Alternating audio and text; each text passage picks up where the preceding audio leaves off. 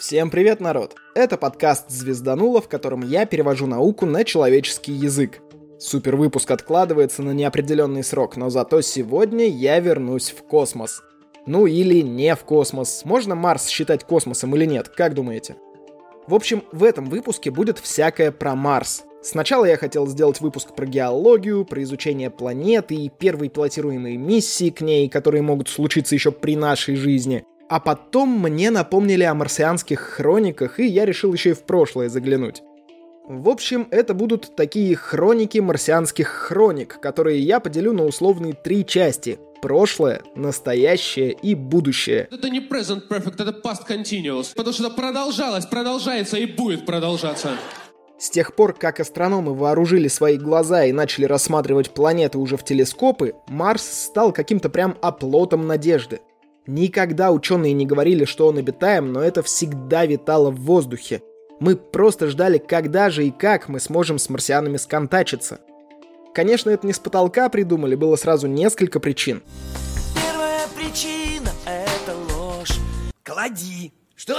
Ложь? Неграмотно. Надо говорить «клади». Ну, Во-первых, полярные шапки. Они просто были, что уже намекало некоторым на то, что Марс похож на Землю.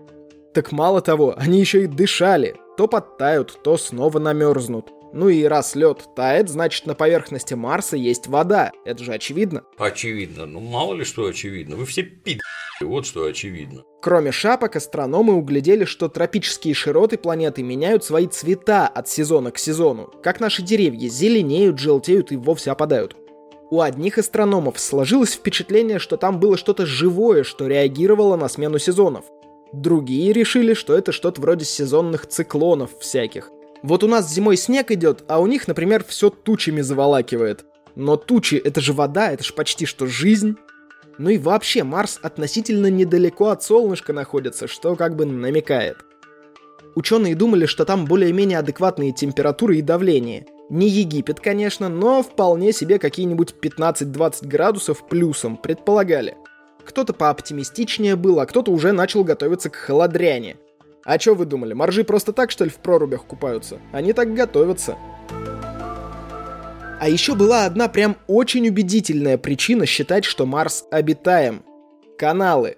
Что у Брэдбери, что у многих других авторов, включая Алексея Толстого, Лема, Льюиса и у прочих, эти каналы в сюжетах встречались.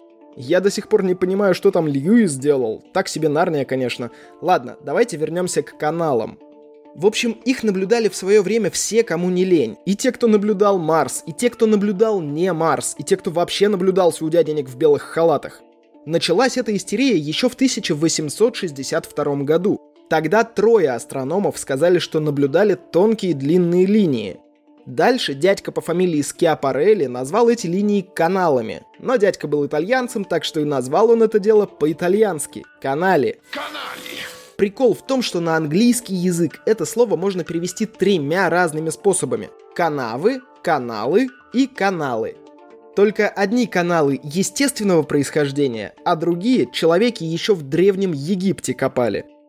Естественно, если где-то можно накосячить, это случится. Факапы! Итальянские каналы перевели как рукотворные channels. Отсюда и началась смута. Если там рукотворные каналы, значит кто-то же их вырыл, значит Марс обитаем. Ну и опять же, зачем нужны эти каналы? Правильно, чтоб полярные шапки в них таяли. Уже в те времена астрономы говорили, что не видят на Марсе жидкой воды. Естественно, то, что должно было таять с шапок, нужно было тщательно собирать. Вот отсюда и каналы. Ну да, это логично, логично. Угу, угу, логично, логично. Вся эта история с марсианами стала причиной зарождения просто нонкаитального количества всякого sci-fi, я уже говорил. На Марсе представляли какое-то пристанище для умерших, рисовали там бледных карликов или наоборот гигантских каких-то ребят. В общем, фантазия у людей бурная, так что всевозможных марсиан было много-много видов. Ну а потом началось великое марсианское разочарование. Подвело сразу все. Полярные шапки оказались не из водяного льда, а из сухого, и таяли они углекислым газом, а не водой.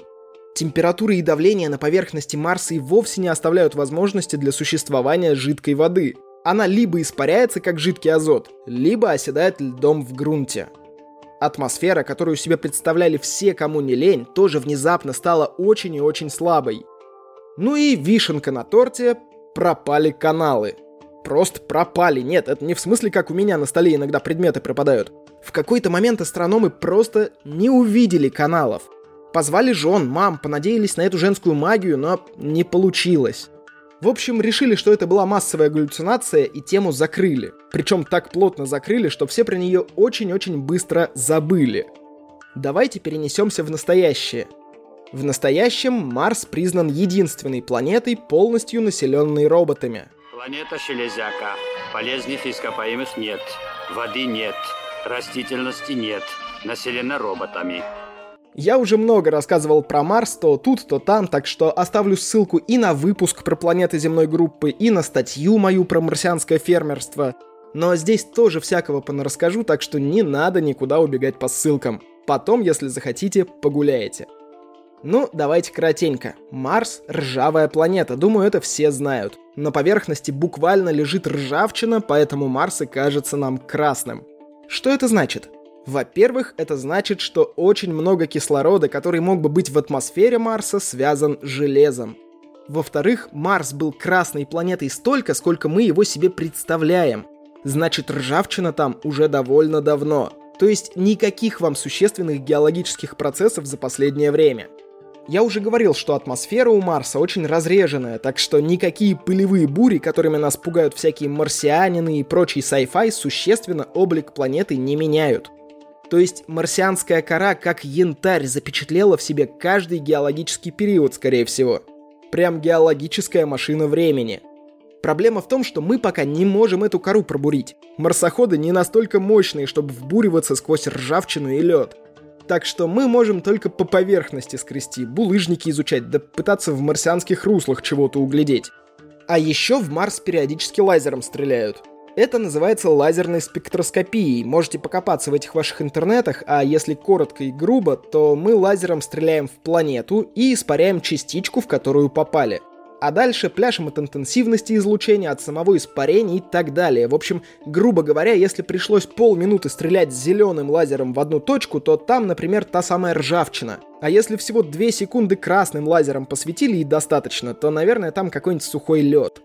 На Марсе есть вулканы, была какая-то своя тектоническая активность, есть то, что мы называем морями и материками, но сейчас за внешний вид планеты отвечают гастарбайтеры-метеориты.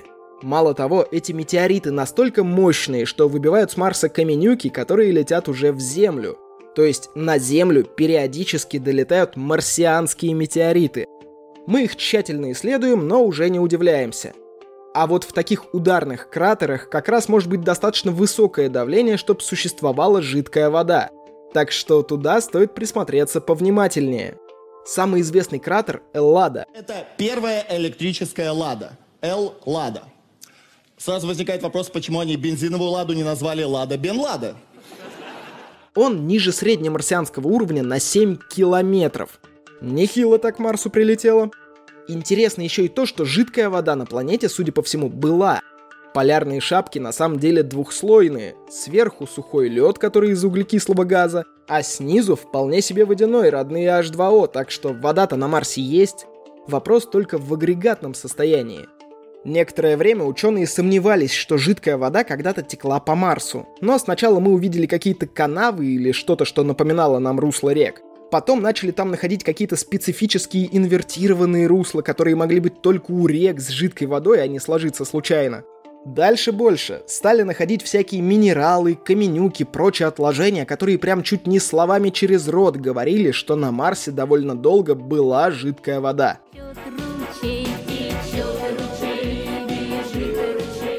В общем, теперь говорят, что примерно 700 миллионов лет назад жидкая вода на Марсе была, но сейчас она вся либо в виде подземного льда существует, либо в виде небольших полярных шапок. Кстати, помните, я про моря говорил? Некоторые дядьки вполне себе считают, что там даже не моря были, а океан, и видят четкую береговую линию. Эта линия действительно смущает многих, и она реально похожа на берег огромного океана, который мог быть в северном полушарии – был ли океан в реальности или это опять повторение истории с каналами, мы не узнаем, пока не раздобудем больше данных. На самом деле, все наше марсианское настоящее в том и заключается. Мы пока просто пытаемся познакомиться с этим миром поближе. Думать о переселении пока рано, но кое-кто все же думает. Скажите, как его зовут? Есть разные энтузиасты. Я не так давно писал статью про Артемиду, которая как раз должна быть перевалочным пунктом на пути к Марсу. Ссылку оставлю в описании, но ничего важного для выпуска я там не писал, так что давайте сразу перейдем к той части, в которой я рассказываю, почему рано паковать чемоданы и строиться в очередь на ракету. Во-первых, тупо долететь до Марса уже сложно. Я даже не про двигатели и ракеты говорю. В космосе нет атмосферы, озонового слоя, магнитного поля, так что радиация, ультрафиолет и прочие радости открытого космоса всегда к вашим услугам. Да, на МКС космонавты тусуются, но это очень близко от Земли, так что тут еще есть какая-никакая защита. Ну и до Марса лететь дольше, чем на МКС провести миссию. А мы вообще-то хотели бы наших астронавтов еще дома пожамкать живых и по возможности здоровых.